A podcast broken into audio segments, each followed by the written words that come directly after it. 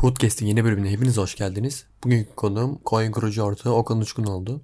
Uzun bir podcast oldu o yüzden bahsettiğimiz konuların dakikalarını Twitter üzerinde paylaştım. Herkese iyi dinlemeler. Abi hoş geldin. Nasılsın? Nasıl gidiyor? Teşekkürler Enes'im. Senden ne haber? Teşekkür ediyorum beni davet ettiğin için öncelikle. Ben çok teşekkür ediyorum. Yani seni illa konuk almak istiyordum. Süper oldu gelmen. Abi istiyorsan önce biraz kendini tanıt. Seni hala NFT, sadece NFT ile bilen var. Biraz kendinden bahset istersen. Tamam. Okan Uçkun ben. Ee, ya kendimi direkt hani şu ya da bu diye tanımlama kısımları bana şey geliyor. Biraz böyle kısıtlayıcı geliyor ama aslında birçok şeyle uğraşıyorum. Eğitimim de biraz bunun üzerineydi. Ben e, business yani işletme ve diğer bu işte o kafa bir eğitimin arkasından o işi beğenmeyerek sanat eğitimi alıp hayatını neredeyse 2008'den beri bir sanatçı olarak devam ettiriyorum. Şu anda Abi mimarlık ya, okudun değil mi? Doğru e, güzel sanatlarda çift anadal yaptım resim ve iç mimarlıktan. E, şu an hayatıma dövmeci olarak devam ediyorum ve en sevdiğim yapma yani bana mesleğin ne diye sorduğunda söylemekten en keyif aldığım şey dövmeci olmak. Çünkü benim hayatımı değiştiren e, ve şu ana kadarki tüm her şeyimin sebebi olan meslek benim için. E, yaklaşık 13 yıl oldu. 13 yıldır dövme yapıyorum. E, güzel sanatlarda okurken aslında çok keyfi bir şekilde başladığım bir işti. Hani böyle üniversitedeyim abi işte dövme yapacağım. E, daha önce birçok yüzey üzerine çalışmıştım. Yani duvar, kağıt, heykel gibi şeyler, e, daha plastik sanatlar ama bir deri üzerine bir şey yapmak beni çok merak ettiren, heyecanlandıran bir şeydi ve 2008 yılında ilk dövme makinemi satın aldım. Ee, sonra benim için çok eğlenceli bir şeydi. Üniversitede bir dövmeci de yoktu. Ve hem sosyalleşme açısından bana çok büyük artı sağladı. Hem de kreatif tarafta birçok bilmediğim şeyi bulmama sebep oldu. Okul bittikten sonra İstanbul'a taşındım. Ve İstanbul'da başka ne iş yapabilirim? Okul, okuduğum işlerle, okuduğum bölümlerle ilgili iş ararken o zamanlar Instagram daha yeni yeni var böyle bir dönem. Ee, iş aramaya başladım ama şeyi fark ettim. Yani iş arıyorum, işler buluyorum, maaşları konuşuyoruz ama o sırada dövme yapıyorum. Facebook var, orada Facebook sayfamız var, takipçilerimiz var falan. Instagram böyle yavaş yavaş büyüyor. İşte o zamanlar 400-500 takipçin olduğu zaman çok büyüksün. Ee, iş aramaya başlayınca gördüm ki benim onların bana teklif ettiği maaşlar aslında benim dövme yaparken haftada kazandığım işlerdi. Ve kafamda şey vardı böyle ya bu meslek 13 sene öncesinden bahsediyorum. Neredeyse 14 sene önce. Dövmeci dediğin meslek şu anki gibi bir imaj değil kafada o zaman. Yani dövmeci dendiğinde gerçekten merdiven altı bir stil barındırmayan. Bayağı underground. Evet tabii tabii bayağı underground. Türkiye'de yeni yeni iyi artistlerin çıkmaya başladığı bir yerlerde iyi artistler varsa da kimsenin bilmediği çünkü sosyal medya kullanımı da şu anki gibi değil böyle yaşlıymış gibi anlatıyorum ama gerçekten öyle değil. Yani telefonlarımıza bir sosyal medya, yeni yeni telefonlarda Facebook falan olan dönemde. Ee, İstanbul'a yerleştim ve bu işi sevdiğimi fark ettim ve o zamanki arkadaşım şimdiki eşim 12 yıldır beraberiz. Ee, 8 yıldır da evliyiz. Bu sene 8. yıl bitti. Pınar'a şey sordum. Ya ben dövmeci olmak istiyorum. Ne düşünüyorsun diye. O dedi ki ya sen bu mesleği yapmak istiyorsan kes bunu yapabilirsin. Hani çünkü Pınar çene cerrahı o zaman şu an Amerika'ya taşındıktan sonra mesleğini değiştirdi. E, fakat o zamanlar tabii ister istemez bir şey var kafada. Ben her ne kadar ben buna inanmasam, böyle düşünmesem de işte eşi çene kendisi dövmeci mi? Ya işte şunu okumuş, Aynen. bunu okumuş ama o mesleği yapmayacak mı? Ya bunu annelerden duyuyorsun, arkadaşlardan duyuyorsun. Böyle garip bir şey var. Tabii sonra ben bu işi yapacağımı kafama koydum ve şeyi anlamak istedim. Ya ben bu işi yapabilir miyim?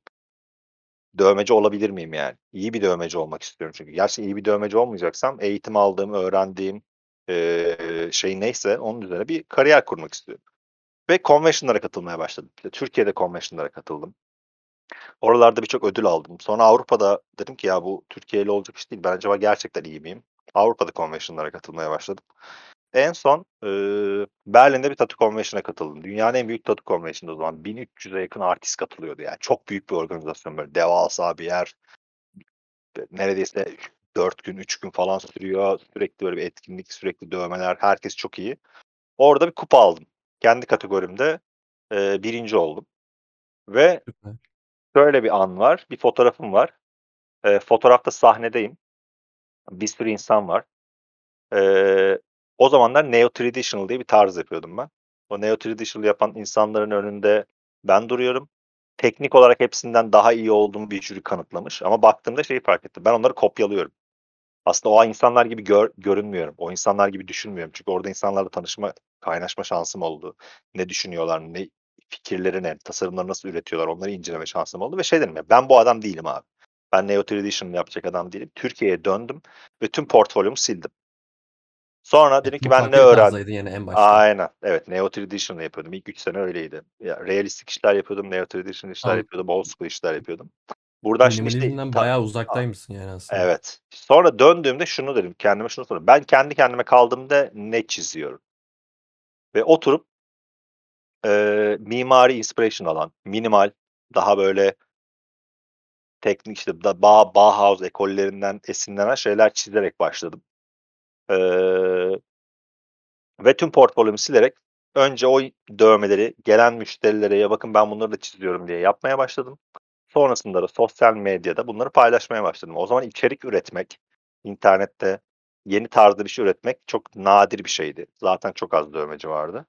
Ve kısa bir süre sonra bu sosyal medyada çok büyük sayfaların paylaşması, işte Board Panda, eee, o zaman birkaç Adobe mesela ana sayfasında paylaşıp benimle ilgili bir yazı yazmıştı. Eee, o zaman birkaç tane daha şu an is aklıma gelmeyen, o zaman mesela çok popüler Türkiye'de işte O Ne Diyorsu. Yurt dışında da Hı O. Ne Diyor gibi 9gag mesela 9gag'de benimle ilgili bir post paylaşıp altında bir article vardı falan. Bir anda iş çok acayip bir yere gitti. İş internette yayılmaya başladı ve biz Instagram'da takipçi kazanmaya başlayarak aslında popüler dövmeci jenerasyonun ilklerinden birisi oldum ben. Türkiye'de birkaç kişi daha var bu benim gibi böyle olan. Eee, bu yıllarca böyle devam etti. Birkaç sene Türkiye'ye takıldıktan sonra ben Avrupa'yı çok ziyaret etmeye başladım. Misafir sanatçı deriz biz. Avrupa'da giderek Avrupa'ya orada, eee, dövme yapmak. Hı. Neredeyse şimdiye kadar 50'ye yakın ülke gezdim. 50'ye yakın ülkede dövme yaptım. Ve 2016 yılında da dünyanın en büyük dövme stüdyolarından bir tanesi Bank Bank New York'tan bana "Burada çalışmak ister misin?" diye bir soru sordu. Ben de, eee, "Bir gelip denemek isterim." dedim. Çünkü o zaman artık Türkiye'de yavaş yavaş "Bir yere gitsek mi, bu ülkeden taşınsak mı, eee, neler oluyor?" dediğimiz zamanlardı. Biz sanırım, eee, doğru bir zamanda taşınma kararı alıp gerçekten biz Türkiye mesela çok basit bir örnekte ben Türkiye'den taşındığımda dolar 2,5'tu. Eee, böyle bir dönemde taşınıp ben geldim, birkaç ay New York'ta çalıştım. Sonra döndüm ve kabul ettim. Eee, sonra plan programı yaptık ve gerçekten 2 valiz alarak şeyden ayrılıp Türkiye'den 2017'nin başında New York'a taşındık. Sanatçı vizesiyle geldim ben buraya. Eee, New York'ta kısa sürede önce kendi sosyal medyanın gücü de var tabii. Geldiğim belli oluyor. İşte buraya geldiğimde benim ortalama 180-200 bine yakın takipçim vardı.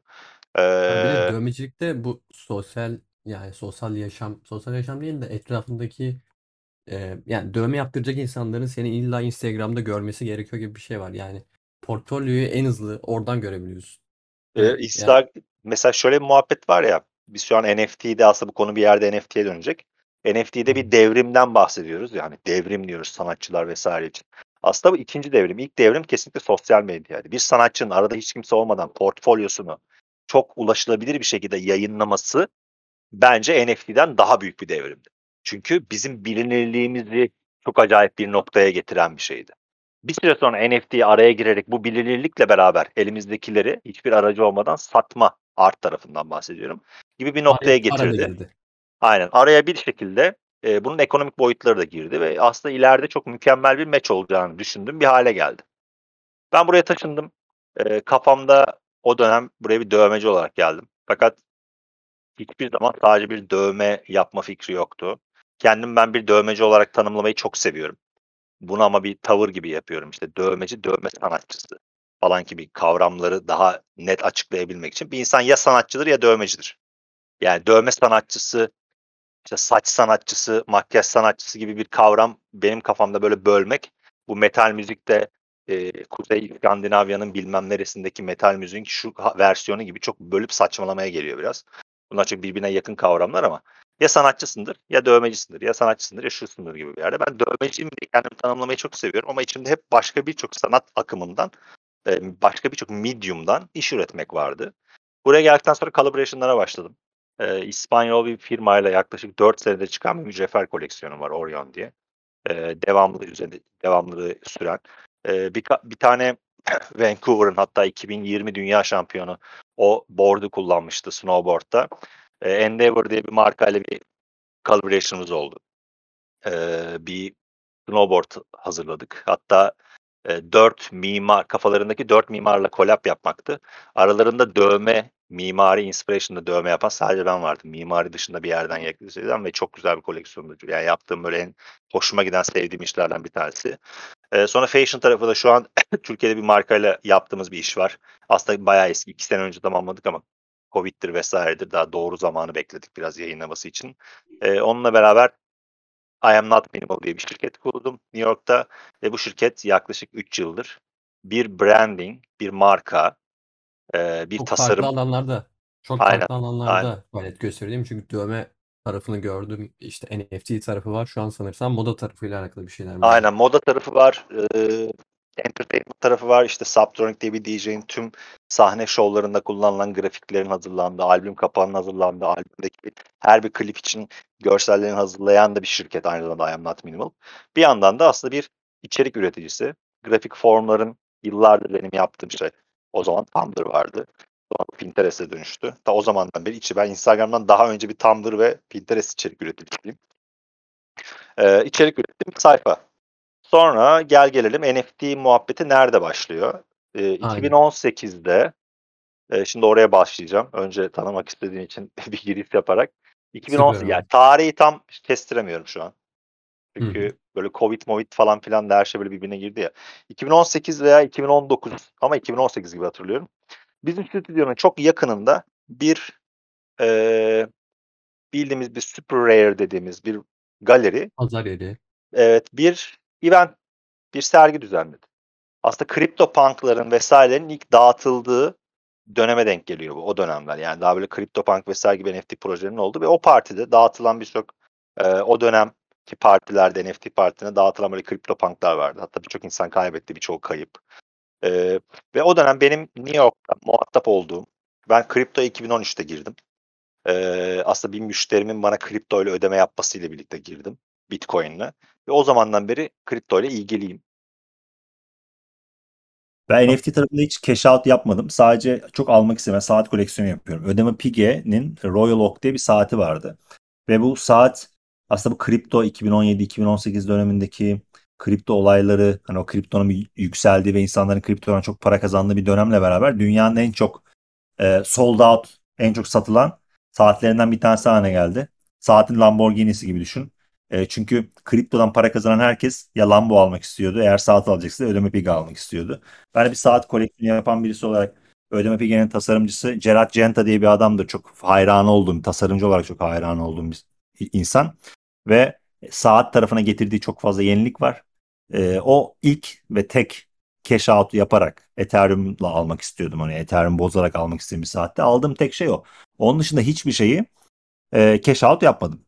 Ve hep bir holder'dım. Bunun sebebi de sanırım asıl sebebi e, her ne kadar ben burada kendimi böyle bir holder, diamond hand, bir sanatçı, toplayıcı ve bu ekosisteme böyle sağlıklı bir şekilde bulunmak isteyen birisi gibi bazen böyle tanımlamalar kullanılabiliyor ama gerçekçi mi bilmiyorum. E, direkt hiçbir zaman da ya yan tarafta devam eden bir işim olduğu için hiç bu tarafa da böyle yazayım ya bir satış baskısı yaşadığım an, olmadı. Bunu buradan çıkartıp hemen harcamalıyım gibi. E, ve ben ilk kriptoya girdiğimde 2013'te eğer o Bitcoin'e hiç dokunmasaydım çünkü ben onu yer yer bozdum, başka şeyler aldım, şunu yaptım, bunu yaptım falan gibi çok heyecanlandım. Mesela 800 dolar olduğunda ah siktir abi çok iyi ya 800 dolar inanılmaz ben aldığımda 17 dolardı falan gibi triplere girdim. Ve günün sonunda aradan bu kadar zaman geçtikten sonra 9 yıl şunu fark ettim. Hiçbirisini bozmasaydım şu anki kripto varlıklarımdan çok daha fazla kripto varlığım olacaktı. Ee, Hani yer yer tabii 60 küsürler, 18'ler, 19'lar durumları dışında yani bunun evet oralara kadar gidebilir ve bu bir süre sonra tekrar oraya gidecek mi? Muhtemelen gidecek dediğim noktada NFT'yi de biraz öyle düşündüm. Yani şu an o kadar çok şey var ki büyük proje. Eğer bunların hepsinden küçük küçük alırsam bunların 10 tanesinden 2 tanesi, 1 tanesi, 3 tanesi, belki 8 tanesi ileride çok büyük projeler olur gibi bir noktadaydı ama e, çok fazla çöp proje de topladım. Yani şu an herhalde bir 700'e yakın NFT'm var. E, bunların bazıları iyi projeler, bazıları çok iyi projeler. E, bazıları da aslında o an gaza gelip topladığım, sonra belki hype olduğunda çoğu satmayı unuttuğum, denklemedim, kovalamadım. Çünkü ben şu an mesela sol tarafta Discord'da konuşuyoruz. Sol taraftan baktığımda e, sadece 5 tane projenin Discord'unda neredeyse varım. Diğerlerine girmişim e, ve arka tarafta bir kutunun içinde elimde tuttuğum birçok projenin de Discord'unda yokum. Aslında ne olup bittiğini çok da takip eden bir tarafım yok. Ee, hani biraz öyle bir holder'ım gibi ya. Aldım attım abi unuttum. İleride çok acayip bir hale gelirse nasıl olsa duyarım gibi belki yanlış belki saçma sapan bir e, fikirle onları tutuyorum. Ee. Tutmak yani genel olarak iyi bir şey aslında. Yani eğer değer görüp tuttuğun bir şeyse bu bir noktada bir değere kavuşacak aslında. Yani o yüzden girerken ki motivasyonun aslında tutarken ki motivasyonun da çok paralel. Yani onu alırken eğer sen ona cidden çok yüksek hissediyorsan e, yükseleceğinden kesinlikle eminsindir zaten. Yani şöyle kendimce kendime eleştirecek olursam bu noktada hani çünkü bunu NFT traderlar vesaire de dinleyecek. Ee, satmam gereken yerde satmalıydım birçoğunu. Çünkü eğer öyle yapsaydım hem Ethereum'da hem şeyde e, NFT tarafında şu an gerçekten ileride ne olacağını bildiğim ve emin olduğum işlere yatırım yapardım. Şu an çünkü ben, ben aldığımda çok büyük, hala çok büyük. Ama boğadan ayıya girdiğimiz bir dönemde ayıdan boğaya geçişte çok büyük zarar göreceğini düşündüğüm bir sürü proje var. Zamanında değerlilerdi. Ama ayı dönemini bu kadar saçma geçirdikten sonra bence yeni boğada bu kadar değerli olmayacaklar. E, o zaman ben onları elimden çıkarsarım. Şimdi gerçekten ayıda iyi iş yapan mesela kayıcı gibi ayda iyi iş yapan proje atıyorum. Elimdeki mesela tüm CyberConks'ları keşke satıp e, tamamen kayıcı toplasaydım. Çünkü benim için o aldığımda kayıcı daha e, Cyber e, CyberConks'lara daha göre daha küçük projeydi ama bence şu anda çok daha büyük bir proje. Çok daha akıllı, dönemi çok daha iyi yöneten ve art tarafında, yönetim tarafında çok doğru taste'leri olan bir şeydi. Bir de CyberConks'lar ben tanışmadan aldım CyberConks'ların birçoğunu. E, tanıştıktan sonra sadece iki tane aldım. Ee, yani tanışmadan sonra eğer hepsini görseydim muhtemelen birçoğunu almış olurdum. Biraz community tarafıyla alakalı söylüyorum. he, toplulukla alakalı diyorsun. Aynen Ekip topluluk. üyeleriyle çok problem yok. Yani ekip üyelerinden de vardır yani direkt ekip üyeleri bunu şey için söylemem direkt community management tarafından söylemem. Birçok holder'la işte Miami'de, New York'ta, e, Los Angeles'ta böyle karşılaştığımız vesaire partiler orada. Aralarında çok tatlı insanlar var ama hani kafada kurulan imajla e, onların düzenlediği partilere gittiğinde gördüğün community imajı çok aynı şey değil. Mesela çok yani bir örnek vereceğim. Ben bunu birçok yerde söylüyorum. Bir podcast'te söylemekten de e, şey yapmıyorum, gücenmiyorum. E, New York'ta e, Cool Cats'in partisine gitmiştik. Elimde Cool Cats olsaydı 5 dolara satardım hepsini öyle söyleyeyim sana. Evet abi. Hayatta, yerde hayatta daha kötü bir parti görmedim ve şey dedim içimden yani. Abi community ilk mesela anonim insanlarla tanıştığım gittiğimde davetliydik ama şey değildim yani. Hani benim bir davetiye şeyim yoktu e, cool kesim yoktu. İyi ki de yokmuş. E, o gün gitsem belki beğensem alırdım. Ama gittiğimde ilk aslında oradaki hissi, gördüğüm şeydi yani. Biz burada anonim tamamen bilmediğimiz insanlar olarak varız karşıdakinin kim olduğunu bilmiyoruz mesela ben seni tanı, tanıştım seninle yüz yüze ama öncesi kim olduğunu bilmiyordum ve orada ilk kez karşılaşıp gördüğümde kafada değişen e, farklı yere koyulan birçok proje oldu benim için. Abi peki Ape Mint dediğini de biliyorum ben. Ape Mint, Mint'te o, o hikayeden istersen bahset biraz. Yani şu an tutuyor musun o app'leri vesaire onlardan bahset. bu bu şey bir soru. Benim cevap vermeyi sevdiğim bir soru değil. Çünkü mesela şu oldu. Mint dediğim kısmını seviyorum ama sattığım app'ler de oldu, tuttuğum app'ler de oldu, e, aldığım app'ler de oldu diyeyim. Orada şöyle bir şey var abi. Bu NFT tarafı vesaire mesela Buğra'da da öyle bir hikaye var. Mesela ben şimdi ne kadar aldım hiçbir NFT profil fotoğrafı yapmadım. Ee, birçok cüzdan kullanıyorum. Sadece Okan Uçkun diye bir cüzdanım var. Direkt ismimi aldım INS olarak. Çünkü ben bir Amerikan vatandaşı şeyim, green card sahibiyim. Ve bu konuda tabii ki yükümlülüklerim var. Yani gelir gider vesaire dengesi gibi konularda. O yüzden bu taraftaki dünya hiçbir zaman benim şu kadar kazanıyorum, bu kadar param var, şu kadar yatırımım var konuştuğum konular değil de NFT'de de aynısı olmasını tercih ediyorum. NFT'nin başından beri yer yer kendi projelerimizin, yarattığımız projelerin PFP'sini kullansam da ana olarak hep logoyu kullandım. Ee, kendi logomu ve asıl işimi buradaki tüm diğer şeylerden daha öne koyuyorum. Ama arka tarafta Coin'in daha haricinde söylüyorum bunu NFT tarafında. Ee, hemen şeyi anlatayım Ape Mint'ini. Ape Mint'i 3-5 gün 6-7 gün sürdü herhalde. Hatta 8 gün falan sürmüş olabilir sold out olması. Ee, ben A- Ape'leri dükkanda mintledim. Ee, bir tane cüzdandan girdim. iki tane Ape'i çektim. Ee, sonra başka bir cüzdandan girip bir tane orada alamadığım başka bir Ape'i çektim. Ve böyle sonra eve gelip başka bir cüzdanla böyle ape çektim vesaire gibi aslında aldığımız bir dönem oldu. Ee, asıl olay bunları topladıktan bir gün sonra o zaman Clubhouse vardı. Biz NFT konuşmayı Clubhouse'da başladık. İki seneyi geçiyor belki. Daha kimse böyle NFT vesaire carçurt bilmiyor ki bu ape'ler NFT olayına girmemizden çok çok sonra gelen bir proje. Ee, ben ape'i kimden gördüm? Sanırım Blao'dan gördüm. Müzisyen Blao vardı ya. NFT projesi falan da yaptı. Hatta orada komik bir şey benim ilk NFT projesi yaratma şeyim. E, NFT Now'ın sahibi Matt bana bir gün mesaj attı e, Instagram'dan. NFT'yi takip ediyorsun. E, ben de takip ediyorum. Bir arkadaşım var bir proje yapıyor. Ben de şöyle bir proje yapmak istiyorum. Bu projenin I am not minimal tarzında olmasını istiyoruz. I am not minimal böyle grafik formlarda aslında generative art tarafına böyle çok e, ilham alan bir art projesi. Bir yandan benim şirketimin adı. Öyle olmasını istiyorum. Ne diyorsun dedi. O dönemde benim çok yoğun oldum. Fiziksel artworkler, print yaratma döneminde çok yoğun olduğum bir şey olduğu için, olduğum için böyle yapmak istemediğim, sonrasında ise içinde olur muyuz, olmaz mıyız, ya beraber yapılır mı dediğimiz projenin bir ay sonra 3 milyon dolar kazandığı bir dönem. Ee, aslında wow. ben o dönemden, aynen o dönemden Blao'yu bildiğim için Blao'yu takip ediyorum ve Blao o zaman sanırım 200 300'e yakın Ape almıştı. Ape mintlemişti. Ve Clubhouse'da yayınlar yaparken biz e, Clubhouse'da Ape'leri dağıttı. Birçok Ape'ini insanlara verdi. Orada yayınlarda veriyordu. Hatta bu Ape Follow Ape muhabbeti var.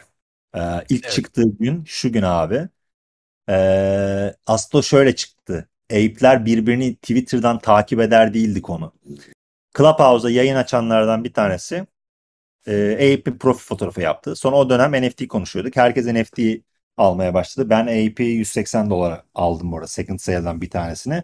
Mintlediğimizde de 0.08'di. Yanlış hatırlamıyorsam. Evet evet doğru doğru. Aynen. Ee, ve profil fotoğrafı yaptı. Sonra da maymun sesi çıkarmaya başladı. Hatta kanalda şey vardı. O zaman Clubhouse'un e, profil fotoğrafı şeyi olan logosunda insan figürleri kullanıyorlar. Sanatçıları kullanıyorlardı. Clubhouse'un başından beri onlara destek olan. E, profil fotoğrafı yayında olsa da müzik yapıyordu. E, Clubhouse'un profil şeyinde logosundaki profil sahibi olan çocuk. Rastalı bir çocuk vardı Afro. E, o profil fotoğrafını Ape yaptı. Sonra Ape alan herkes Ape yaptı. Sonra yukarıdakiler maymun sesi çıkarmaya başladı. Sonra Clubhouse alabildiği kadar insanı yukarı alıp herkes maymun sesi çıkarmaya başladı. Orada şeydi bir maymun maymun sesi çıkartıyor sonra diğer tüm maymunlar onu takip ederek maymun sesi çıkartıyor. Ape follow ape'ti. Sonra dediler ki bu muhabbet ha siktir Twitter'da da ape follow ape olsun herkes birbirini takip etsin deyip Clubhouse'da milletin profiline girip e, oradaki herkes birbirini takip etmeye başladı. Aslında community tarafının ilk kez bizim gördüğümüz e, böyle birlikte hareket etme kavramının random olarak saçma sapan bir fikirle ortaya çıktığı andı. Bir de insanların o dönemler böyle şeylere çok ihtiyacı vardı. Çünkü bu işte audio dediğimiz sonradan Twitter Space'in getirdiği o dönem Clubhouse, Discord'un olduğu e, bu community tarafı benim görüşüm, benim fikrime göre şöyle bir şeyin üzerine oturuyor NFT'de. Biz öyle bir dönemden çıktık. İnsanlar eve kapanmıştı. Ve birbirimizle sohbet etme tarafında gerçekten anonim insan, anonim fikir, e, anonim profil fotoğrafları, Discord'da bilmediğin, Clubhouse'da bilmediğin insanlarla konuşmak, anlaşmak ve sosyalleşmeyi oradan yaptığımız bir pandemi döneminden sonra NFT öyle bir geldi ki zaten insanların içinde olduğu, yaratmaya başladığı community kavramı ve bir de profil fotoğrafı ekledi. Ve biz aldığımız NFT'leri bir anda profil fotoğraflarına çevirip buluştuğumuz, konuştuğumuz her yerde Clubhouse'da, sonrasında Twitter Space'te, sonrasında Discord'da, Discord kanallarında aslında birbirimizi tanıdığımız, aa sende de maymun var, bende de mi maymun var gibi bir noktaya geldi. Sonra benim Ape'lerimden bir tanesi, Okan Uçkun üzerindeki Ape'lerin bir tanesi satışı, o açıkta direkt görülebilir bir cüzdan olduğu için söylüyorum. Öyle. Ee, o zaman OpenSea'de hiçbir şey satmamıştım. Ve OpenSea'de bir şeyin nasıl satılabileceğiyle ilgili, hani elimdeki bir şeyi listelemek, listelemeyi kaldırmak, e, gibi olayların nasıl yapıldığı ile ilgili çok bir tecrübemiz yok yani denem hani şöyle denedik böyle oldu işte 10 kez iş sattık listeliyoruz sonra undercut yapıyoruz öyle kavram hiç böyle bir şey yok o zaman. E, Kaan diye bir arkadaşım var benim. Kaan'la beraber oğlum sen hiç listeleme yaptın mı? Ben yapmadım abi. Sen hiç işini listeledin mi? Şöyle oldum böyle olur mu dediğimiz bir dönemde o ana kadar hiç trade yapmamışız. Ben elindeki Ape'i önce iki Ethereum'a listeledim. İyi abi. Sonra yukarıdan açmışsın. Aynen iki doğru. iki Ethereum'a listeledim. Sonra Kaan da listeledi. Sonra şunu fark ettik. Fiyatı aşağı indirirken gas fee istemiyor ama yukarı çekerken gas fee istiyor mu? Bir arkadaşım daha vardı. O yukarı listeledi. 2'den 2.5 aldı. Ben de aşağı listeleyeceğim dedim. Hani fiyatı aşağı çekersem gas fee alıyor mu? Buna bakacağız falan. Arabada dükkandaydım bunu yaptığımda. AP 05'i listeledim. Bindim eve geldim Uber'de. Uber'deyken mail geldi Ape satıldı diye.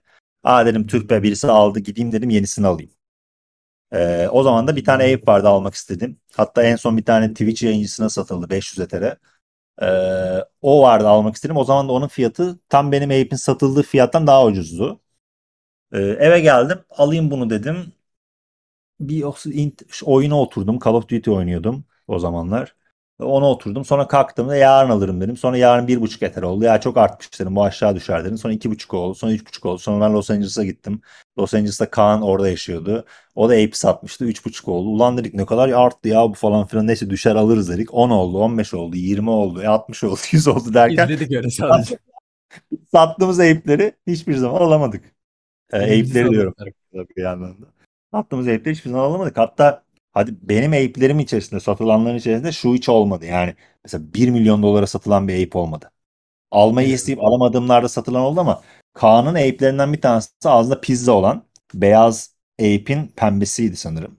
Ve en son satış fiyatı 3 milyon dolar. E, bu çok ağır bir psikoloji. Pınar sonra NFT'ye girdiğinde ben bazı işte satılan aldığım NFT'le falan gösterip bunlar bak zamanında bu fiyatı satı dediğimde bana şey sormuş diye. Bu psikolojiyi nasıl yaşıyorsun? Çünkü bu senin elindeymiş. Ve sen bunun fiyatı satmışsın. Şu anda o fiyat. Bunu nasıl hazmediyorsun gibi bir şey vardı. Ee, dönem vardı yani. Fiyat tatması abi bence yine de ya. Yani onları deneyimlemek iyi bir zamanda. Yine iyi. Yo bu, bu şey ya bence hani bir Ape Mintli olmak bunu NFT sohbetlerine söylemiştim yani Ape Mintli olmaktan gurur duyuyorum. Çünkü bu artık bir dönemin bir dönemin eskisi olmak o dönemin içerisinde önce bir kolektör olarak var olmak, bir NFT sanatçısı olarak var olmak. Ben kendi adıma o konuşkun olarak çok NFT ürettim ve çok NFT sattım. Birçok proje yaptım. Sirius'un standart vesaire gibi I am not minimal altında. E, Maker's Place'te neredeyse bir buçuk yıl küratörlük yaptım. Ve sonrasında e, Buğra ile konuşup Coin diye bir projeyi yapmaya karar verdik. Coin diye bir şey inşa ettik, bir tool inşa ettik. İçerisinde bir sürü kompleks yapılar geliştirdik ve sonrasında tüm bunların sonrasında dönüp bak evet bir Ape Mintre olarak bu ekosisteme bu kadar zaman geçirmiş, kolektör olarak var olmuş, NFT sanatçısı olarak var olmuş, bir founder olarak var olmuş ve bir dijen olarak var olmuş bir yandan da yani. Birisi olarak bu hani o Ape Mintre olma kısmı beni şey yapıyor. Hani gurur veren bir söylem. Ucuza satılmış, pahalıya satılmış, şu olmuş, bu olmuş değil. Bence bir dönemi e, temsil ediyor. Güzel bir dönemdi, güzel bir kafaydı. Hiçbirimiz böyle bir şey olacağını bilmiyorduk. Hepimize çok acayip dersler veren bir dünya yani. Süper olmuş bence. CV'de Ape mintledi olması bence bir founder için efsane bir şey. Abi coin'den bahsettin. İstersen hafiften coin'e geçelim. Aynen yavaş evet. yavaş coin'e geçebiliriz. Hemen şöyle e, ben NFT ile uğraştığım dönem içerisinde sosyal medyalarımı hiçbir zaman NFT için kullanmadım. Mesela Okan Uçkun'da sadece sattığım NFT'lerin bazılarını paylaşıyordum. Ee, ama benim bir tane işte ben bu maymunlara çok takımdır aslında. Kişisel bir hesabım var Big Monkey Theory diye. Mesela orada Ape ile ilgili sattığım NFT'lerle ilgili şeyleri paylaşıp çok goy goyunu yapıyordum. Ben çünkü bir çizgi sattım ve 2 Ether'di. O zaman çok büyük bir paraydı. Yani 2 Ether'e NFT satmak çok acayip bir mevzuydu. Böyle o zaman 50 Ether, 100 Ether böyle rakamlar yok yani. 1,5 Ether, 1 Ether, yarım Ether çok büyük işti. Abi peki İlk şu an NFT... sattığın kişiyle konuşuyor musun hala? Yani Konuşuyorum ben gördüğüm kadarıyla o NFT'yi alan istediği zaman dövme yapma hakkına sahip oluyor. Ee, çizginin öyle bir şeyi yok. Ben onu çünkü sadece hiçbir açıklama yapmadan sadece çizgi description'ıyla paylaştım. Alex Hı hı. diye bir holder da e, çok büyük bir CryptoPunk holder'ı. NFT çok eski bir yazılımcı New York'tan. Şahsen tanışmadım. Kim olduğunu tahmin ediyorum ama o mu emin değilim. Yer yer konuşuyoruz. E, muhabbet ettiğimiz böyle birçok şey var. Ama o onu tutup kalması tarafında okey. Bir ara bir listeledi onu. Ülketer'di sanırım. Sonra tekrar listeden aldı. E, onu öyle tutacak o. E, onun öyle duruyor olması beni çok mutlu ediyor. Benim için çok şey bir özel bir şey o. Bir çizgi mintledim. E, orada soru şeydi aslında böyle bir NFT ile beraber dijital ben tüm tasarımı dijital üretiyorum. Onlarla ilgili bir şeyler yapayım diye triplere girerken sonra şey dedim ya bu kasma, kasmaya ne gerek var ki? Ben tüm kariyerimi çizgi üzerine kurdum her ne kadar birçok kompleks tasarım vesaire de gözükse işin sonunda bunların hepsi birçok çizginin birleşmiş halleri. O yüzden de ilk NFT'm sadece bir çizgi olmalı deyip mintlediğim bir işti. Ee, onun kısa sürede iki Ether gibi fiyatı satılması hatta Orada bir satış sırasında bir savaş da çıktı işte. Outbid diyor biri diğeri onu koyuyor. O zaman Foundation'da her bit geldi 15 saniye uzuyor. Çok heyecanlı bir geceydi oğlum. Böyle yani daha önce emsalini görmediğimiz şeyleri ilk kez yaşadığımız outbid etme süre bitiyor gibi şeyler Foundation'ın çok Foundation olduğu dönemler. Çok heyecanlı bir şeydi. Ee, o yüzden o da benim için orada güzel duran e, tatlı bir anı. Bu çizgi muhabbet olayıyla beraber tabii çok olay oldu bu. Ee, NFT'ye giren artistler bunun çok böyle kendince dalgasını geçmeye çalıştığı 3-5 yerde haber oldu. New York'ta bir iki yerde haber oldu. Türkiye'de birkaç yerde haber oldu. Ben de kişisel Burak hesabım hala daha geçiyor. ee, tabii canım yani Buğra hala dalga geçiyor. Ama o şey gurur- gururlu bir yerden dalga geçiyor onu biliyorum. Ben de böyle geçmişten beri yaptığım işlerle, tasarımlarla, onunla bununla ya da birçok artistin şeyinden onların işleri eleştirildiği zaman benim tavrım o işi eleştir ben de eleştiririm. Ben de gülerim onunla beraber. Eğer komik bir tarafı varsa ciddiye alıp da onu böyle çok hassas, kutsal bir yerden almak yerine ben de o fikirle dalga geçiririm. Komik olan tarafıyla. Ve ben de kişisel hesabımda bu çizgi ve o dönemki NFT olaylarıyla ilgili goy goy yapıp aslında bir taraftan da bu tarafı buranın nasıl bir dünya olduğuyla alakalı muhabbetleri paylaşırken bir gün bana Buğra yazdı. Dedi ki oğlum NFT tarafında bir şeyler yapıyor ne diyorsun sen ya? Biz dedi bizi de öğret bu işi yani. Ne, ne oluyor ne bitiyor falan. Dedim ki ya yarın konuşalım kanka. Buğra benim çok eski arkadaşım. İlk dövme bu dövme tarzımı değiştirdiğim dönemdeki kendimi böyle bir dövmeci olarak tanımlamak istiyorum dediğim ilk dövmelerden birisini yaptım bir arkadaşım. Ve geçmişten beri bizim NFT dışında birçok işte e, mesela ben o dönem Instagram'da yükselmeye başladığı bir dönem o Instagram'la ilgili bir app yapmıştı. Sonra Presco diye bir app yaptı. Logosunu ben yaptım. O dönem Presco için verdiğim logolardan bir tanesi sonra başka bir yerde kullandılar. Hani böyle yer yer e, birbirimizden çok fikir aldığımız, akıl aldığımız, normal hayatta da görüştüğüm, sürekli muhat şey iletişimde kaldığım bir arkadaşım yani. Beraber işte Dominiklere, tatillere gittik. Böyle bir sürü şeyler var. Böyle çok zaman geçirdik. O dönem dedi ki böyle bir şey var. Ee, şey yapalım. Konuşalım. Dedim abi süper. Hemen yarın konuşalım. Biz oturduk moruk saatlerce. Sanırım 3 saat falan NFT konuştuk. Ben nasıl trade değil de nasıl topladığımı anlatıyorum ama trade'in nasıl döndüğünü anlatıyorum. Trade yapılırken dikkat edilmesi gerekenleri anlatıyorum. Dünyayı anlatmaya çalışıyorum ona. Çünkü Buğra trade yapmak istiyor. Tamam mı? Buğra diyor ki ben trade yapacağım. Para kazanacağım burada. Garip şeyler oluyor. Sen bunu bunu yapıyorsun. Benden öğrenmek istiyorum. Biz abi konuşmanın ortasına doğru konu yavaş yavaş burada konuştuğumuz her şey yapılabilir miye geldi.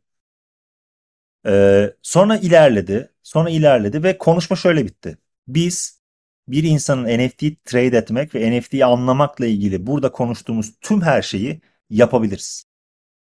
O zaman bir tool yok. Ice Tools var. Ice Tools daha farklı bir halde.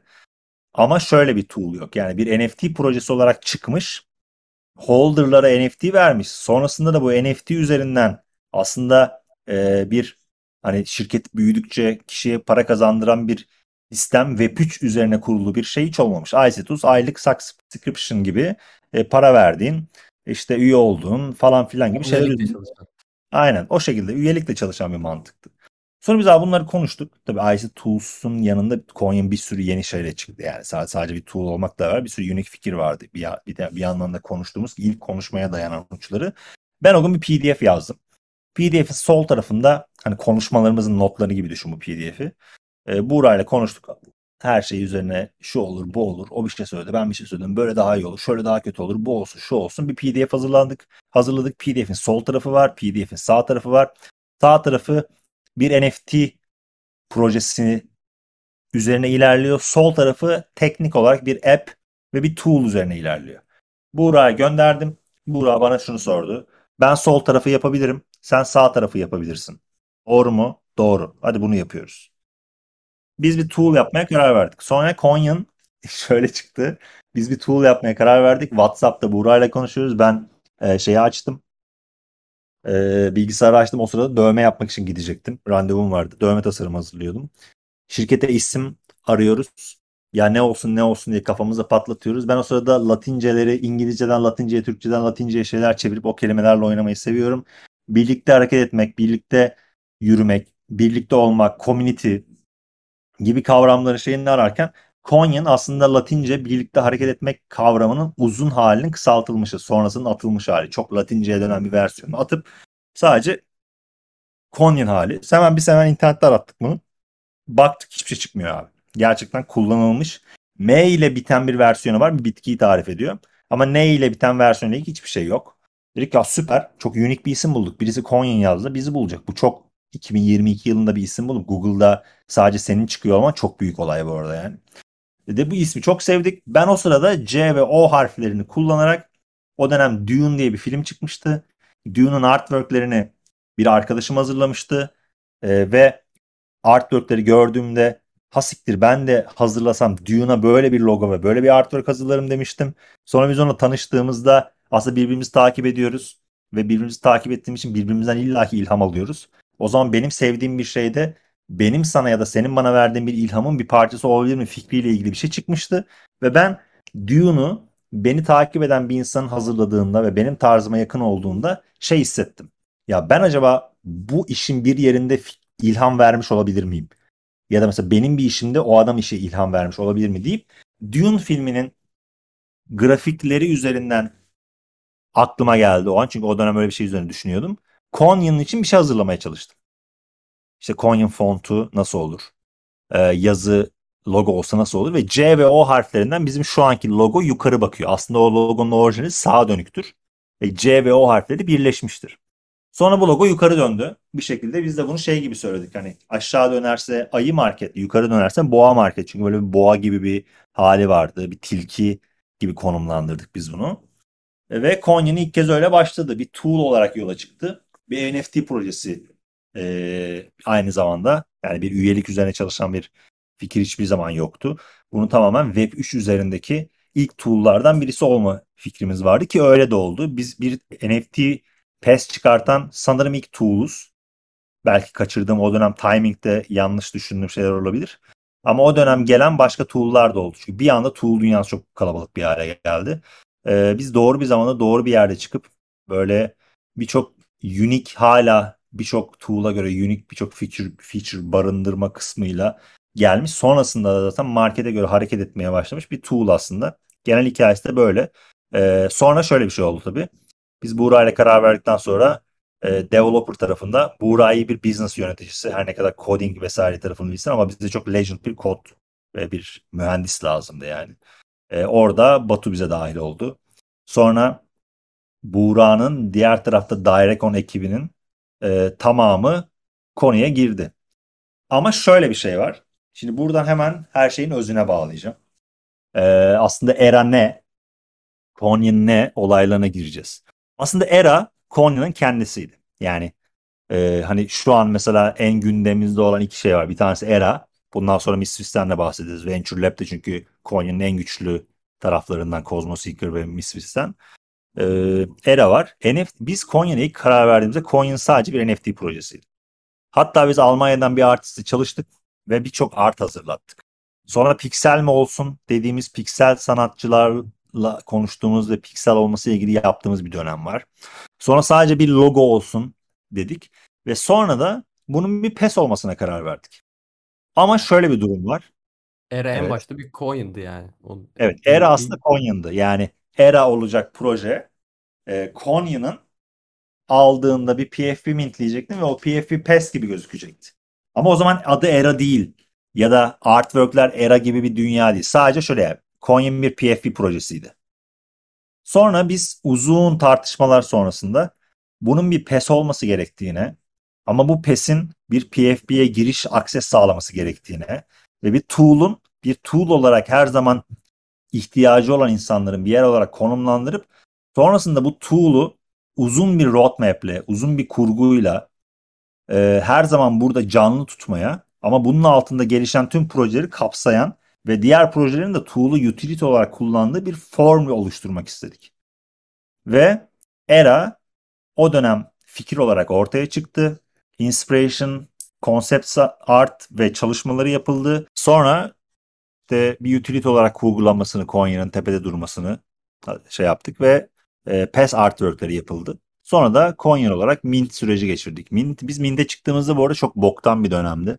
Yani NFT aslında hani ayı market mi geliyor lan dediğimiz bir dönemde. Ethereum sanırım 2.2-2.4 civarındaydı. Sonra tabii 3.6'lara kadar bir tekrar yükseldi ama böyle gene garip bir dönemde bir tool projesi olarak e, konumlanmak istedik. Ama şöyle bir şey var. Tabii başından beri bir tool olarak mintlenmenin, bir tool olarak çıkmanın, sadece insanlara bir pest verecek olmanın bazı sıkıntıları olacağını biliyorduk. Bunlardan bir tanesi community tarafı. E, çünkü aslında NFT'de en garip şeylerden bir tanesi tüm sosyal mecrada aynı komüniteye sahip, aynı utility şeye NFT'ye sahip insanların birbiriyle iletişim kurabiliyor olması ve birbirlerini tanıyabiliyor olmaları. Bu da aslında bizim şu anda community dediğimiz şeyin başını oluşturuyor. E biz Coin'la bir PES vereceğiz. E PES'i insanlar profil fotoğrafı yapamayacaklar. O yüzden hemen arkasından bir proje yaratmalıyız diyerek ERA ortaya çıktı. Şimdi ERA ne? ERA aslında bir sci-fi bir proje. Ee, iki versiyondu. Bir, ilk önce ilk versiyonu, şimdi ikinci versiyonu biraz anlatacağım. Çünkü iki artist tarafından hazırlandı. İkisinde de Creative Director tarafında ben vardım. Ee, iki farklı artist, ana iki, ta, iki farklı artist. Kendi içlerinde de bir ekip olarak da çalıştıklarını var. Yani ilk ekip daha kalabalıktı. 3D işlerdi, konseptler farklıydı. Diğer ekip daha farklı bir yerden çalışıyor. Ee, ama özünde olay şu. Cyberpunk, e, sci-fi bir hikaye. Era bir gezegenin adı. Ve o gezegene dışarıdan gelen iki ırk var. Bunlar alfalar ve omegalar. Alfalar insan ırkı. Omegalar ise robot ırkı diyebiliriz bunlara. Yani daha böyle android, biraz da cyberpunk tarafı olan bir ırk. Ve o gezegende de yaşayan Nan adında, Nan ismini verdiğimiz e, yerli bir e, ırk var. Dışarıdan iki istilacı gibi düşünebilirsin. Gelme amaçları o gezegendeki fragmentları ele geçirmek. Alfa, omega ve non fragment dediğimiz üç ana kaynaktan oluşuyor. Kurgumuz da şöyle. Bu bir NFT projesi. Fragmentlar bu dünyadaki maddi değer, bu dünyanın paraları, source'un kendisi ve bu üç ırkın arasında geçen mücadeleyi de anlatmayı kurguladığımız bir hikaye kurgumuz var. Ve biz bunu o zaman buna karar verdiğimizde ve ilk konsepti çıkardığımızda bir 3D art projesi olarak çıkardık. Bu Hatta- ilk kurgudaki hali değil mi abi? Bu işte Aynen. Bahsettiğin. Peki hala gezegen konsepti duruyor mu? gezegen konsepti ve hikaye tamamen duruyor. Hı. Fragmentları biraz farklı konumlandırdık. Ee, NFT'nin mintleme süresi, sürecini biraz değiştirdik. Bunları yakında duyuracağımız şeyler. Ama alfa ırkı, omega ırkı şu an mesela senin profiline koyduğun bugün Buğra'nın paylaştığı Snack Peak'teki e, aslında alfa ve omega arasında bir ırk. Daha o bir bir NFT değil o bizim projeden. Çıkan artworklerin içerisinden e, aslında bir Snack Peak. içinde olup olmayacağını bilmediğimiz Generate tarafında sadece Generate ederken denenmiş e, parçalardan bir tanesi. Rare bir parça değil. Common bir parça mı bilmiyoruz. E, sadece deneme şeyinde bir süreç. Ama şu anda elimizde e, hah, ilk şey tarafı anlatayım. Biz 4 aylık bir süreç e, ilk şeye çalıştık. E, 3D tarafına. Ama günün sonunda geldiğimizde marketin geldiği durum, e, 3D proje oluşturmanın artıları ve eksileri her şeyi göz önüne koyup içeride bir oylama yaptık. Ve 3D projelerde geçmişte çok fazla rak atıldığı için her ne kadar elimizdeki 3D proje çok iyiydi. Bence hala çıkmadı, çıkmayacak. Ama çıktı saydı eğer NFT dünyasındaki en iyi 3D proje olacaktı. Kuşkusuz. Detay ve art tarafından bahsediyorum. Projenin floru artardı inanılmaz falan değil. Ama gerçekten teknik olarak yapılmış en cool işlerden birisiydi. Nanlardan birkaçını gördü insanlar sadece. İnanılmazlardı. Ama artık oradan çıktık. Ee, önümüzde yeni bir artistle aslında e, era artworkleri, yeni artworkler, diğer artworkler hazırlanırken kenarda benim bir gün bir problem yaşarsak yedekte aynı hikaye nasıl gözükürdü diye kurguladığım bir taraftı. Oranın farklı bir artistle denemeleri ve skeçleri vesaire yapılıyordu. Sonra biz içeride oturduk, arkada konuştuk ve 2D'den devam etmeye karar verdik. Yeni versiyon biraz daha renkli, biraz fashion tarafı da olan, e, biraz 2D'nin verdiği avantajları çok doğru kullanan, proje olarak hem konsept hem art olarak e, şunu söyleyebilirim. Projenin floru nereye gider, ne olur ne biter bilmiyorum. Ama normal kullanıcıyı söylemiyorum hiç. Art üreten, sanat üreten herhangi birisi baktığında bu iş çok iyi diyecekleri detay seviyelerinde, kalitede, detaylı olması kaliteli olduğu anlamına gelmez ama buradaki detayı ince düşünülmüş olarak tarif etmeye çalışıyorum. Hazırlanan bir NFT projesi. Ee, daha önce hiçbir projenin kullanmadığı bazı teknikler kullanıyoruz. Ee, bunlar layer mantığı, asset mantığı, trait mantığı, karakterlerin gölgelendirme formları, kıyafetlerin tekstürlanma şekilleriyle birlikte 2D tarafında hiç kullanılmamış, düşünülmemiş e, bazı iyi düşünülmüş işlerden de ilham alarak geliştirdiğimiz bir era süreci var. E, şu anda seninle konuşurken yan tarafta era sayfası açık. Artist yeni skeçleri test üzerinden tamamlayarak gönderdiği bir şey var ve şu an bir iş geldi. Snake Peek. Yani hazırlanmış trade'lerden bir tanesi. Konsept bir karakterle birleşip geldi ve inanılmaz gözüküyor. Paylaştığımız insanlar oldu. Bitmiş tamamen bitmiş halini. Nasıl bir şey dönüşü, nasıl bir şey gözükeceğini. Ve her taraftan aldığımız o şey puan. Özellikle benim böyle her şeyi hiçbir şey beğenmeyen artist arkadaşlarım vardır. E, dün onlarla tüm elimizdeki çıkmış işleri generate ediyoruz bir yandan tabii tüm asetler geldikçe.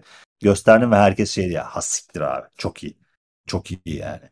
O yüzden şu an öyle bir şeyimiz var. Gazımız var. Tam da aslında biraz da e, NFT'de ortada çok büyük olacağını düşündüğümüz işler yokken çok doğru bir zaman. Market nasıl giderse gitsin e, bir süre sonra erayı başlatıp e, gerçekten hak ettiği değeri bulması için elimizden geleni yapacağız. Peki şöyle diyeyim. E, Era bahsettiğin kadarıyla ilk olarak şu an art tarafıyla ilgileniyorsunuz. Yani bana şu an bahsettiğin kısmıyla ilgili söylüyorum. Hı E, hı. peki art tarafının dışında e, Era coin ekosisteminde nasıl bir konumda olacak? Yani onu işte token'dan bahsetti Buğra abi. Coin'i biliyoruz zaten. Peki Era bu denklemde tam nasıl bir yerde olması planlanıyor? Bunu şöyle söyleyeyim bu arada. Her şeyin en başına dönelim. Era aslında Conion'dı. Yani Conion bir Aynen. RF, RFP projesiydi. Ee, şimdi Conion şekil değiştiriyor. Artık Conion tokenize olmuş, decentralize olmuş. Ölçeklenebilir bir şirket pozisyonuna geçiyor. Bununla beraber de community tarafının bir yüze ihtiyacı vardı. Era da onların yüzü olacak. Peki burada Era'yı nasıl konumlandırıyoruz? Artık Conion dediğimiz şey neler? Onları bir konuşalım. Öncelikle bir token var. Artık bir coin olarak bir decentralized bir token ekonomine geçiyoruz. Ee, bir tool var. Elimizde Just App'in diye bir şey var. İkinci bir tool, ikinci bir app. Apple Store'da yer alacak bir app. Ee, diğer taraftan şu an çok insanların bilmediği e, ama hazır olan ve zamanı bekleyen, işlenen bir taraftan. Hani C-Box 2 dışında C-Box 2 var, versiyon 2. C-Box'ı bir tamamen aslında bir whitelist generator gibi kullanmak istiyoruz. Bunların yanında bir de Creator Hub var. Yani Coin Creator Hub diye bir kurgu.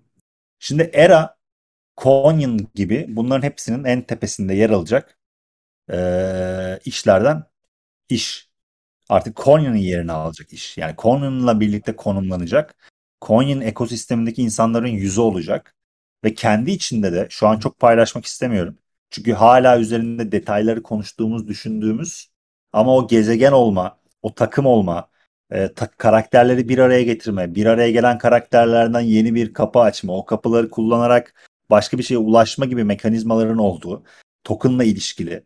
En güzeli de upgradable bir hale gelmesi. Yani Era karakteri mintlediğiniz andan itibaren ilk hikayedeki gibi upgrade olabilen bir karakter olacak. Her trade'in versiyonları tek bir trade yok. Yani bir trade'den birkaç tane upgrade edilebilir halleri var. Siz zaman içinde eraları upgrade ederek en mükemmel haline getirebiliyor olacaksınız. Bu daha önce bir NFT projesinde yapılmış bir şey değil. Sallıyorum sen bugün işi mintledin ve elinde bir aset var. Bir şapkan var, bir gözlüğün var, bir zırhın var. Bunlar mükemmelmiş gibi hazırlanacaklar. Fakat bunlar kendi içerisinde zamanla belli task'ler tamamlanarak bir üst arta, bir üst arta tasarım değişerek ama eski tasarımın üzerine inşa ederek e, upgrade edilebilir haliyle e, bir NFT projesi olarak hazırlanıyor. Fikirler onun üzerinden gidiyor. Asetler o, o plan program yapılarak hazırlanıyor. Bazıları tamamı için değil. Tüm asetler değişmeyecek. E, bir yandan da Era gezegeni ekosistemi içerisinde e, insanlara bir hikaye sunmak istiyoruz. O hikaye içerisinde direkt bir oyun demek istemiyorum çünkü NFT çok ilkel bir dönemdeyiz. Ve bu dönemde çok büyük laflar yapıp oyun çıkartacağız, şunu yapacağız, bunu yapacağız, şöyle olacak, böyle olacak demek bana doğru gelmiyor. Ama kafamızda güzel planlar var. Ve bu güzel planlarla beraber Era'ya sahip herkesin öncelikle artı çok beğeneceği, Coin'in içerisinde bu PFP'yi kullandıklarında kendilerini bu komünitenin parçası hissetmelerini sağlamak. Sonra da hem Coin utility'lerini hem de Era'nın getireceği utility'leri birlikte matchleyip kullanma süreci var. Yani Evet. mesela Era'daki utility'lerden bir tanesinden bahsedeyim hemen. Şu an hazırlanmış bir sunum dosyası var Era'nın. Ve dünyanın büyük markalarına sunum yapıp aslında e, fashion tarafında büyük ortaklıklar nasıl olmalı, nasıl olabilir gibi fikirleri e, konuşulduğu bir döneme geliyoruz. Oraya yaklaşıyoruz. E, mesela Eran'ın içerisinde olacak utility'leri tarafında söylenecek bir tane şeylerden bir tanesi bu olabilir. Hani bu şey demek değil bu arada bak şu kelimeden hoşlanmıyorum. Bir merch yapma değil. Mesela biz bunu Misfits'te konuştuk. Bir NFT projesinin merch yapma fikri bana çok doğru gelmiyor. Çünkü merch bir iş abi yani. Fashion bir meslek. Ya bu şey gibi. Ben yani ressamım merch yapıyorum. Senin yaptığın merch bir ressam merch oluyor. Ve NFT artık bundan sıkıldı. Bu çok e, boku çıkarılmış bir konu. Bir merch yapacaksa birisi merch yapmayı bilen, fashion'dan anlayan birisi olmalı ekipte ve o işin oradan gitmeli. Şimdi Misfits'ten bahsettim, Venture Lab'den bahsedeyim. Venture Lab Konya'nın e, ileride sürdürülebilir projeleri insanlara sunmak için oluşturduğu fikirdi. Biz bir tool'uz, biz bir dataya sahibiz, biz bir analitiğe sahibiz. Ve şu ana kadar yaptığımız 700'e yakın collab var. Dünyada en çok collab yapan NFT projelerinden bir tanesiyiz. Bununla beraber çok ciddi bir network'e sahibiz. Birçok insana ulaşabiliyoruz.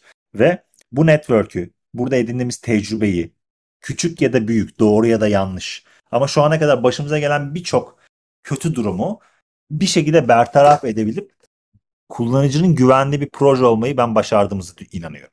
Hayatta her... kaldık yani sonuç olarak. Evet yani bir şekilde bu proje çok kötü bir zamanlar vesaire geçirmesine rağmen hala bir şeyler üretmeye devam etti. Ee, hala yeni fikirler sunmaya ve büyük sözler verebilecek cesareti kendinde bulabiliyor. Market çok bokta. Bizimle beraber her şey aynı durumda. Ama bugünler geçtiğinde buradan çok rahat ayağa kalkmak için elimizde çok güçlü kozlarımız var. İşte bu dönemdeki tüm biriken bu tecrübeleri Venture Lab adında bir yerde toplayıp öncelikle bildiğimiz ekiplerle başlayıp zamanla dışarıdan projelere advisor olarak kontratta, teknolojide, marketingde, projenin nasıl işlemesi gerektiğinde, holder'la nasıl ilişki kurulur ve tüm süreci yönetmek üzerine onlara danışmanlık vermek üzerine kurduğumuz bir şeydi. Misfits'te aslında ne yapabileceğimizi gösterdiğimiz yer oldu. Misfits çok kısa bir sürede NFT dünyasında 150 bin takipçiye ulaşıp hiçbir bot şey olmadan ki yani kendi içinde bot var tabii Twitter'da bot hiç eksik olmuyor ama dışarıdan bizim etkimiz olmadan ve aktif olduğu dönemde en hype projeydi yani. Bir post binlerce like alıp ortalığı yakıp yıkıyordu. Herkes onu konuşuyordu. Burada şöyle bir şey var. Misfits çok büyük bir ekibe sahip. Yani arka tarafta çok ciddi işbirlikleri var. Ee, bu sadece collab tarafı için söylemiyorum. Collab tarafı çok sınırlı tutuldu. Ama sınırlı tutulmasına rağmen o an için söylüyorum. Tekrar markete döndüğünde bu durum öyle olacak bilmiyorum. İlk partnerimiz Kaiju Kings'ti ve Kaiju Kings'te çok ciddi bir roadmap planımız vardı. Beraber yapacaklarımızla ilgili. İşte Cyberkonks'lar o zamanki işte Nanoverse çok etkiliydi. Nanoverse, Gojira'lar.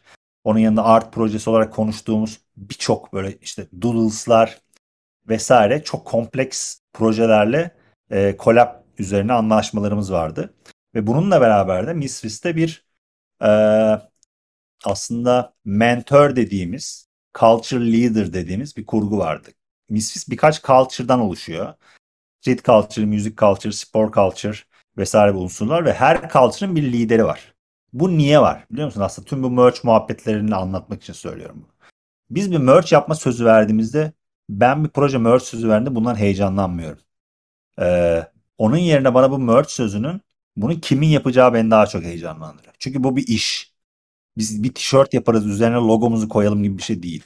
İşte orada Misfits bunu daha önceden fark edip daha önceden bunu anlayıp e, kendi içinde hem müzik tarafında dünyanın en büyük productlarından bir tanesiyle e, fashion tarafında dünyanın en büyük fashion brandlerinin street fashion tarafında çok güçlü bir brandle merch tarafında ve fashion tarafındaki tüm anlaşmalarını yapmış şekilde e, spor tarafında e, ya da Web3 culture, crypto culture tarafında çok büyük projeyi o tarafın mentor lideri alarak aslında 5-6 kollu e, bir roadmap sözüyle beraber yola çıkan bir projeydi.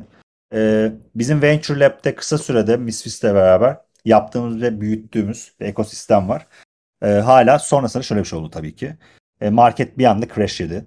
E, aslında bu tam bu dönem bizim 2 Ethereum flora ulaştığımız dönemde Coin'de ve çok kısa bir sürede 2 Ethereum'a sıçradık.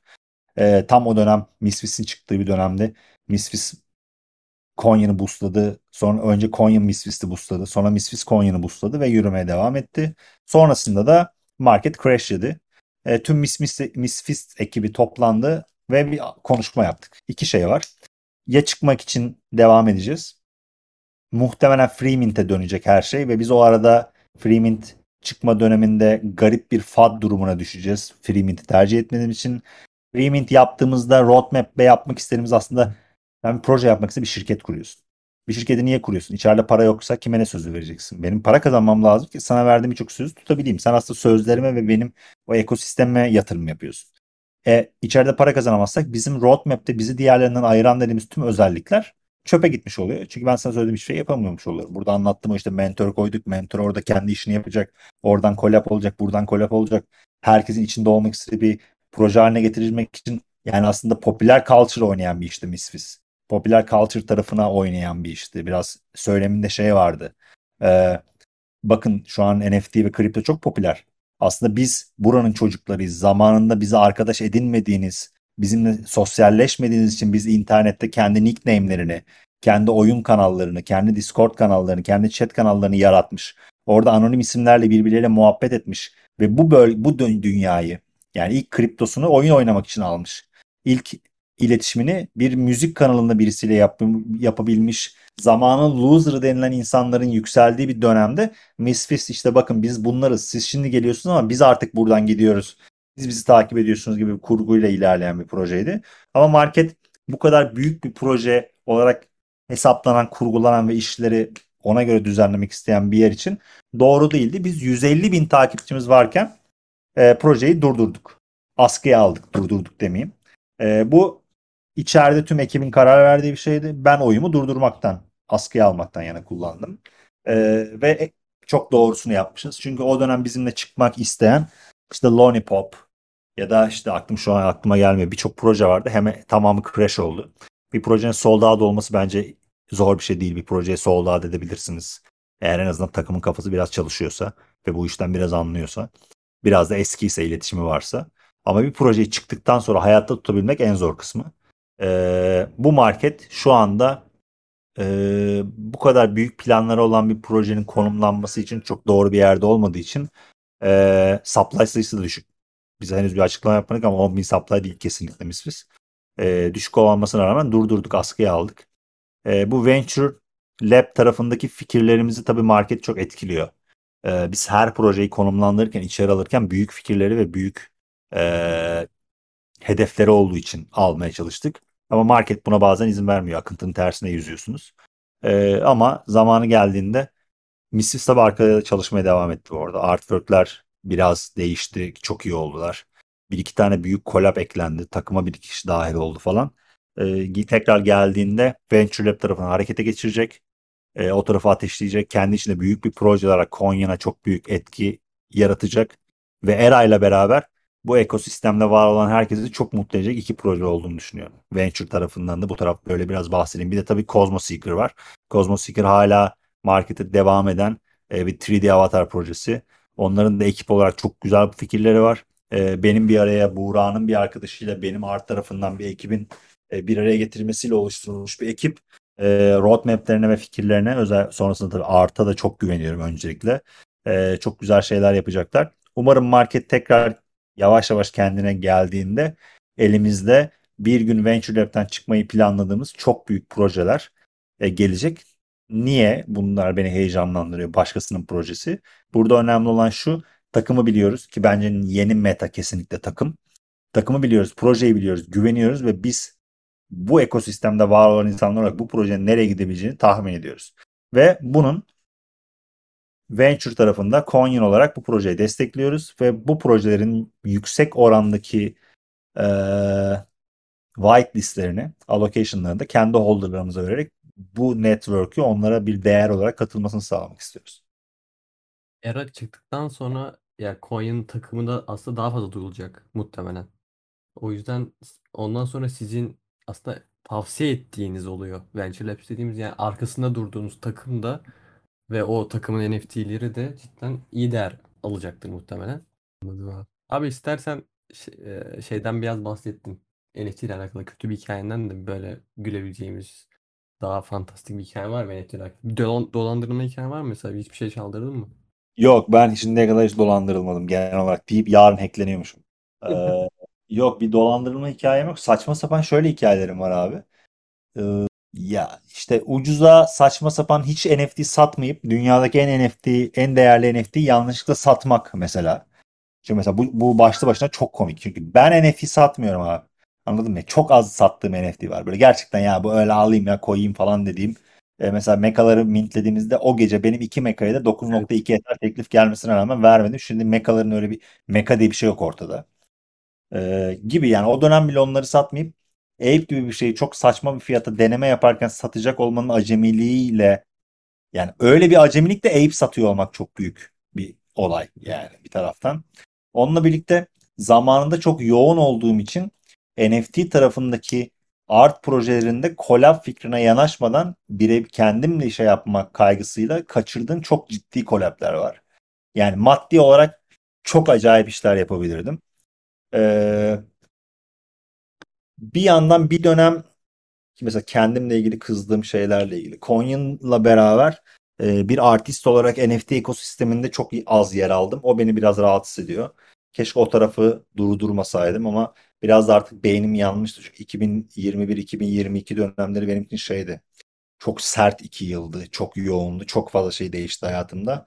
Hani onların da verdiği etkiyle biraz o taraftan uzaklaştığım bir yer oldu. Hani benim keşke öyle yapmasaydım dediğim şeyler. Ama günün sonunda ee, birçok mesela keşke 700 NFT dedim. Hadi 700 diyeyim yani sayısı vesaire bir sürü yerde bir sürü bir şeyler. Ee, keşke en az 400'ünü satsaydım. O zaman şu an kafamdaki biraz olay daha değişik olurdu. Yani burada çünkü şey gibi. Ben bir trader tool sahiplerinden bir tanesiyim. Co-founder'lardan bir tanesiyim. Bir trader tool inşa ettik biz. Ve ben aslında o tool'un içerisinde trade yapmadan hayatta kalan bir diyeceğin olarak var oldum e, trade yaptığım tarafı oldu. Ama bu trade'ler hep benim için coin'ini deneme ve coin üzerinde verilerle neler yapılabileceği üzerineydi. Benim sanırım genel karakterim trade üzerine kurulu bir karakter değil. Biraz holder tarafına çok yakın. Ee, satma refleksin yok. Nasıl? Satma refleksim yok. Aynen. Yani onu alıp satacağım anı beklemiyorum. Alacağım anı bekliyorum ama satacağım anı beklemiyorum. Ee, orada öyle bir olayımız var. Çok komik olay abi. NFT olayı başlı başına komik ya. Mesela burada tabii Türkiye'de NFT ile ilgilenmek başka bir şey. Ee, bir New York'ta yaşayan, Amerika'da yaşayan birisi olarak ve bir, yılın bir dönemi Londra'da, bir dönemi de Los Angeles'ta yaşayan birisi olarak NFT ile ilgileniyorum başka bir şey. Bu niye yani böyle hani yurt dışında yaşıyor falan gibi bir yerden söylemiyorum bunu. Ee, connection'la alakalı. Aslında dünyanın merkezi. Bugün çıktığında New York'ta şu anda herhangi bir yerde bir NFT eventi vardır.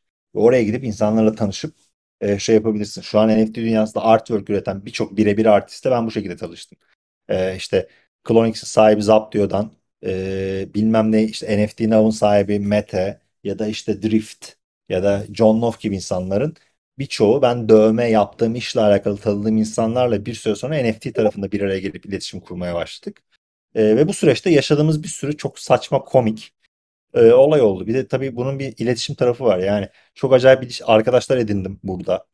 E, bir gamer olarak eskiden beri e, bu tarafta edindiğim bir sürü güzel arkadaş, daha önce hiç tanımadığım, sadece dövmeci olarak muhatap olduğum insanlarla benim mesela en heyecanlı şeyi söyleyeyim.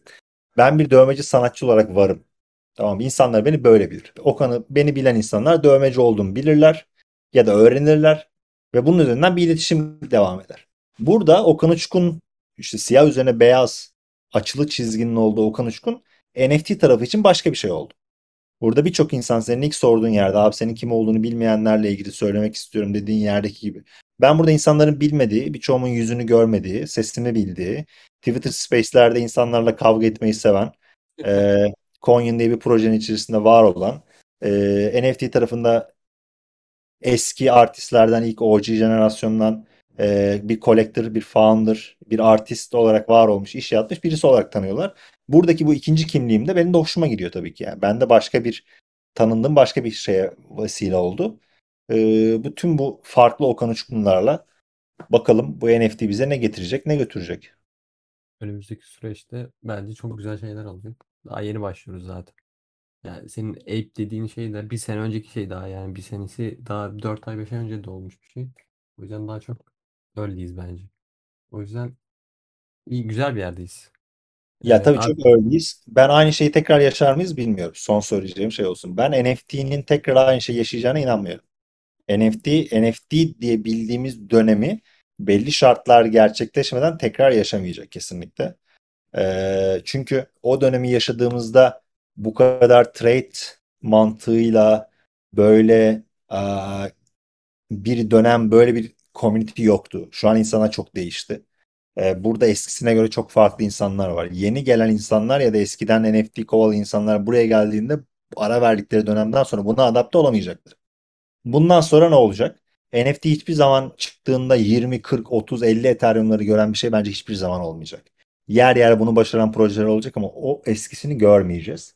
Fakat bundan sonra daha oturaklı, teknoloji ve iş yönetmeyi bilen, doğru takımların bir araya doğru fikirlerle geldi ve süreci çok iyi yöneten ekiplerin bir araya geldikten sonra oluşturduğu projeler değerlenecek. Bunun için de çok heyecanlıyız. Çünkü son cümle 700'e yakın collab yaptık ve bu collab'lerin içerisinde ben şunu anladım. Bu insanların %99'u aptal ve bu insanlar nasıl başarılı olduklarını ne kendileri biliyorlar ne de bunları dinleyen, bunların holder olan insan veriyor. Bunlar biraz belli erken dönem oldukları için sonrasında da sürecin yönetilemediği ve bizim kafamıza sadece garip illüzyonlar yaratmış şeyler.